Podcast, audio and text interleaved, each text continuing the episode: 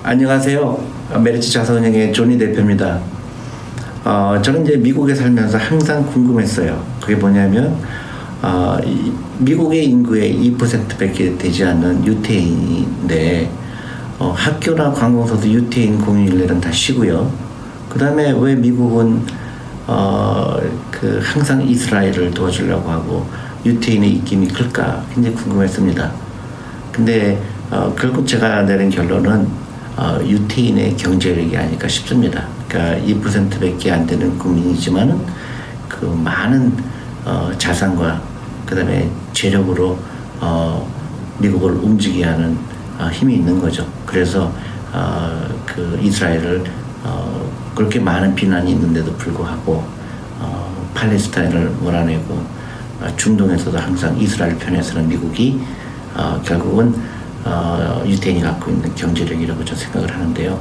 그 반대의 나라가 있습니다. 제가 생각할 때 일본이죠.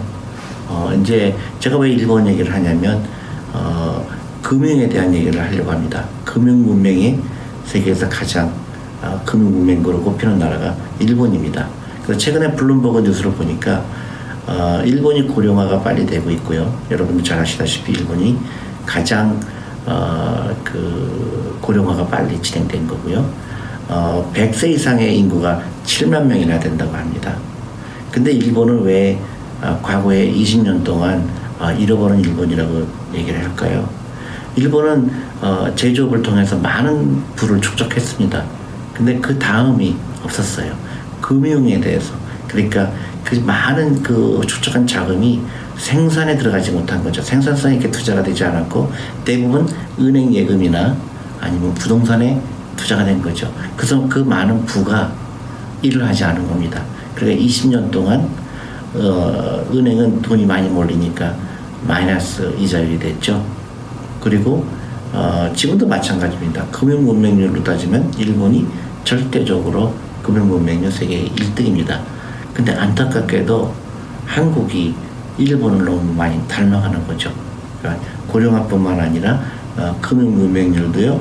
어, 전 세계에서 어, 일본 다음으로 한국이 금융 문맹국이라고 되고 있고요. 주식에 대한 이해도 부족도 굉장하죠. 일본은 어, 한국보다 훨씬 더 심합니다. 금융 문맹이. 그러니까 예를 들어서 일반 사람들이 주식에 투자하는 것을 부끄럽게 여긴다고 그래요. 그러니까 어, 돈이 나를 위해서 일해야 된다는 거에 대한 생각이 전혀 없는 거죠.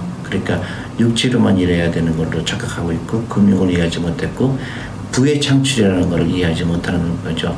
그러면 앞으로 어 제가 정말로 걱정되는 거는 왜 한국은 일본을 닮아갈까요?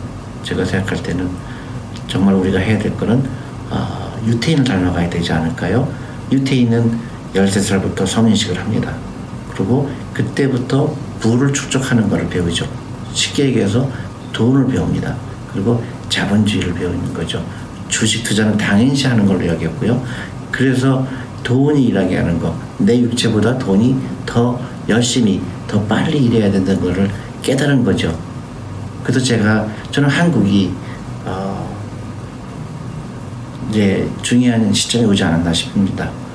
어, 일본을 따라가야 될 거냐, 일본을 따라가는 거를 스탑하고 유태인을 따라가야 되느냐, 저는 유태인을 따라가야 된다고 생각합니다. 여러분들 생각은 어떠세요? 여러분들 어, 유태인을 따라가는 게 좋겠습니까? 아니면 자기도 모르게 일본을 따라가는 게 좋겠습니다. 굉장히 어, 중요한 어, 질문이라고 생각하고요. 여러분들 여러분들 의견을 많이 남겨주시기 바랍니다. 감사합니다.